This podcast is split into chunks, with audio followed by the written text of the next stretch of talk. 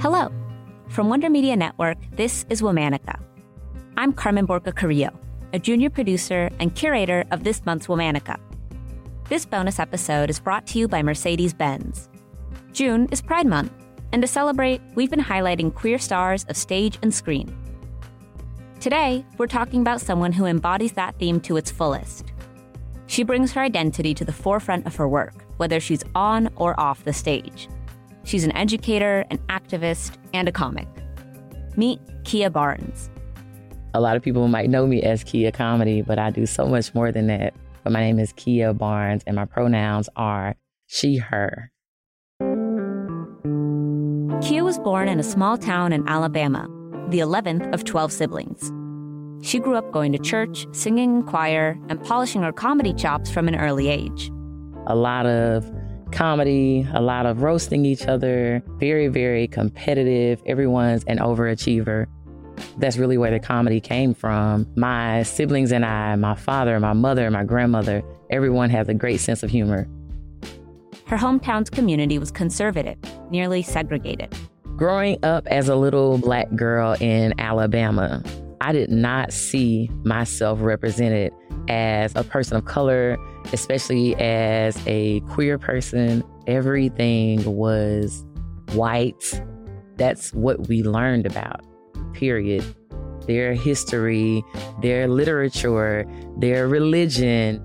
I grew up in a place where the school right beside mine still had a black homecoming queen and a white homecoming queen the year that I graduated. Kia knew she was gay early on. After graduating high school, Kia went to Auburn University in Montgomery, Alabama, which to me at that time was the big city. She was a campus fixture senator for the School of Education, charter member of the school's NAACP chapter, part of the Alpha Kappa Alpha sorority. And what ended up happening is these organizations that I worked so hard for, once they found out that I was gay, it became an issue. At the time, I was very much so closeted, but obviously not doing the best job of hiding it. That summer, Kia left Montgomery for Orlando, Florida, to be part of the Disney College program. She'd spent her whole life in Alabama, and the program brought together kids from all over the world. She learned what diversity could really feel like. Different cultures and religions and regions and, and diets all of the things that I heard about these people weren't true. And I realized that they can love me better than folks that I've grown up with and folks that I've worked with. Diversity is everyone being represented. And it's so important because when you don't see yourself in the literature, when you don't see yourself in the commercials, you just think that you're supposed to be working towards this thing that you can never achieve, or even that you don't matter. Uh, you're like a, a side dish and you can never be the entree. After Orlando, Kia knew that she didn't want her world to get any smaller, but Alabama couldn't offer her the kinds of opportunities she wanted. So she followed her curiosity and a new relationship to Atlanta, Georgia. She set up shop as a teacher in an all boys charter school Kia was a great teacher, and she was an incredible comic. And it was definitely a whole new world. And so I would roast my students. I was roasting them, they were roasting me. It was good times. Another teacher heard me roasting the kids, and he said, You should consider a career stand up my other coworkers came into the classroom and after school, which it is very difficult to get teachers to do anything after school for free. They came and they watched me rehearse my set of jokes. So the first comedy show I did was called Laugh Your Class Off. And I really just describe it as love at first laugh. Kia had adoring crowds in the classroom and in the comedy club. But there was an important distinction between those two parts of her life. Kia the comic was an out lesbian. Kia the teacher was not. At the time, Georgia was a right to work state, and gay marriage hadn't been legalized. Kia risked getting fired if the wrong people at school found out about her sexuality. I constantly lived in terror of being outed or like somebody coming across my material and then really going through the handbooks, not just for the school, but the counties, and seeing that there was no protection for me and that this was the reality of my situation. I can remember like literally nights crying in the shower because I thought I was going to lose my job. And this was what I had dedicated a decade of my life to. And then it happened. Kia was outed at her school. Someone made her sexuality public without her consent. I had just gotten married and I asked my insurance company if I could add my partner to my plan. And they said that they did not cover anything like that, but they would ask the school. I asked them not to ask the school. They did anyway. So I was outed at my place of work and I went from stellar observations and being a department lead to getting written up for things and getting bad observations. I really kind of was almost pushed out of the classroom and entertainment and Atlanta's LGBTQ community really wrapped their arms around me. By this point, Kia's comedy career had taken off. She decided to dedicate herself to it full time. On stage, Kia didn't need to hide her sexuality. It was her routine. I really realized that I had to tell my story and present exactly how and who I really am. Probably after my first few months of doing stand up comedy, I decided to, you know, get good and gay.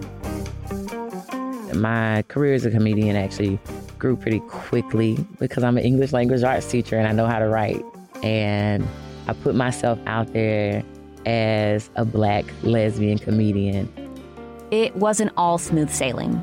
The mainstream stand up circuit wasn't an all boys charter school, but it wasn't exactly welcoming to Kia comedians would comment on Kia's routine and her sexuality in their own sets. Comedians who followed me would just tell dirty jokes about what I really needed was a man and all these nasty things. And instead of going through whatever material they should have written, they would just make it all about me. Everybody thought they had the answers for what I should be doing, who I should be, and how I should be presenting because I'm always going to go with my gut feeling, what feels gratifying to me, and why on earth would I stand up here and tell your story? Why would I be a free black woman in America and, and be up here lying when I have the microphone and you don't? I realized, you know, I'm probably not the only one experiencing this. So I started hosting my own comedy shows and I would only book mainly queer comedians and it would be the same thing them saying like oh i had the same experiences oh it was terrible like they made me feel like I didn't have a chance. They made me feel like I wasn't funny. Kia became an organizer for queer spaces, not just one off shows, but after parties, weekly gigs, music showcases. And then I started producing the Andro Fashion Show because I wanted to see myself represented. I wanted to see masculine, like androgynous lesbian fashion. Although I do know that people are like supporting me and my work, people are breathing and living and comfortable and relaxed. It truly is a safe space where you don't have to worry about somebody getting offended because you hold hands with your partner. Or you don't have to wonder, well, is this next comedian going to make his entire 15 minutes about having sex with me and my wife? Kia also invited elected officials to those shows bringing folks with political power into the spaces where they could meet the communities who needed their representation the most. One of those people was Atlanta Mayor Keisha Lance Bottoms. In a full circle moment, she appointed Kia to the LGBTQ task force for Atlanta schools.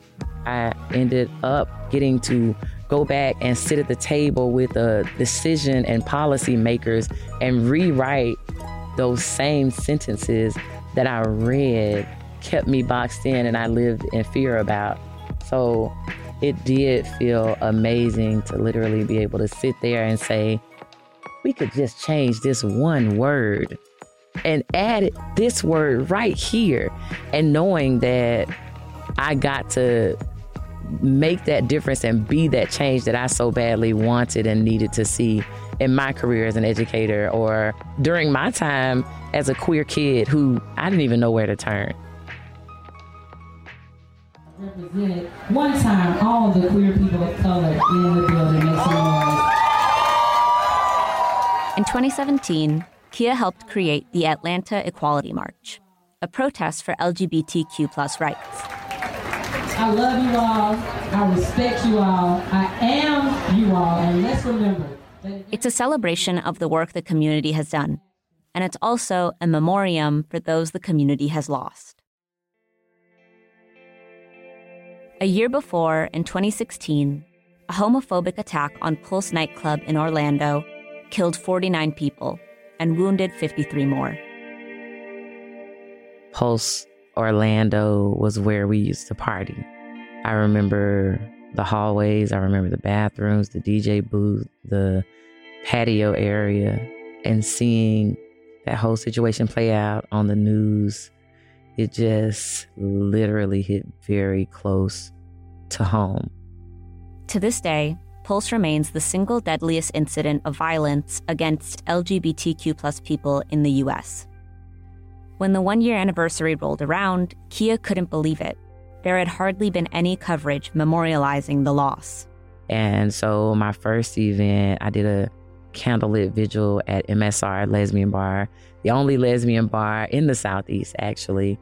From that, businesses and sponsors reached out to MSR to make it bigger and better. And that's how we ended up organizing Equality March.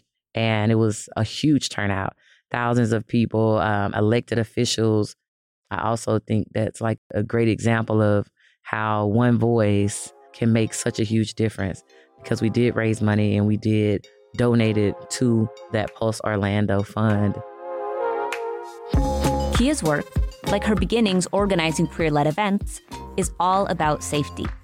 Literally, the safety of being able to come out and exist without fear, and also knowing that you're going to a safe space, a venue full of people who respect and maybe even share your identity. I have to say that of all the blessings that have come from my career as an entertainer, the most gratifying part is seeing the smiles on the LGBTQ community's face when they come into my events and shows and productions because I am very intentional about making it about them and about us and about everyone. I'm out there thanking people for coming out and like complimenting the unique outfits and just trying to make everybody feel loved and important and accepted and special because I know that I so badly needed that. And my students, who I couldn't save when we were in the classroom, they needed that. A safe space to me is where any and everyone can be accepted and appreciated for being uniquely themselves. And that is exactly what I try to do with all of my events. You'll never see my events with a high ticket price. I also always try to make sure I use LGBTQ owned businesses and I book LGBTQ talent I don't care if it's pride and I have a huge budget. Why on earth would I pour money made off of our community into somebody else who just comes in for the big check and they haven't put in the work week after week to entertain and help build up this clientele? So I just try to keep it good and gay. As Kia's initiatives grew in scope, so did the support she received for that work and the strength of the allies who backed her. One of those supporters was Mercedes Benz. And when you see mainstream corporations like Mercedes Benz throwing their weight and support behind us, it's undeniable that we are now a part of the story. We're not on the outskirts, we're not taboo. Mercedes makes me feel like they actually care, not just to get the biggest names, but they do like the work of digging into the community and finding the real movers and shakers and giving us a platform and opportunity to share our stories and pull in the support of the community and continue to create even more queer safe spaces. And I, uh, my mother's always driven a Mercedes. I have a Mercedes too, and it's just the best. Nothing compares to a Mercedes, and that's a fact. Today, Kia is a member of the District Attorney's LGBTQ Advisory Board. There, she helps guide legislative changes to aid the LGBTQ community, from allocating district resources to mental health aid to community safety. Kia's dedication comes from working as an educator, an activist, and an entertainer. It's a testament to the spirit of Pride, a party and a protest. The first Pride was a protest. There's nothing wrong with partying for Pride. I absolutely want to party for Pride because I think we have a lot to celebrate. But also remember, if you only show up for the parties and you're not showing up at the ballot, or if you're not donating to our causes and supporting the elected officials who are still fighting for gay rights today, you're really missing out on the main point of pride. Because marriage is still not guaranteed. Now is a time where many states are rolling out rules where you really, you literally cannot even mention gay in the classroom at all. So, really, the purpose of pride is still a protest. The glitter is a protest. All of it is saying, like, we're still fighting for our freedom. Throughout her career, Kia has fought for the right to be authentically herself. And that's the reason we're celebrating her story today. This Pride Month, Kia ended up on the third biggest billboard in Times Square. I wish I could go back to every single one of my students who I could not stand up for. I wish I could touch every one of them on the shoulder and, and let them know like this billboard in Times Square, although it has my face on it, it feels so much more so a tribute to freedom and happiness and believing in yourself. That billboard looks like every single one of my students, every single one of my coworkers that was held back or teased.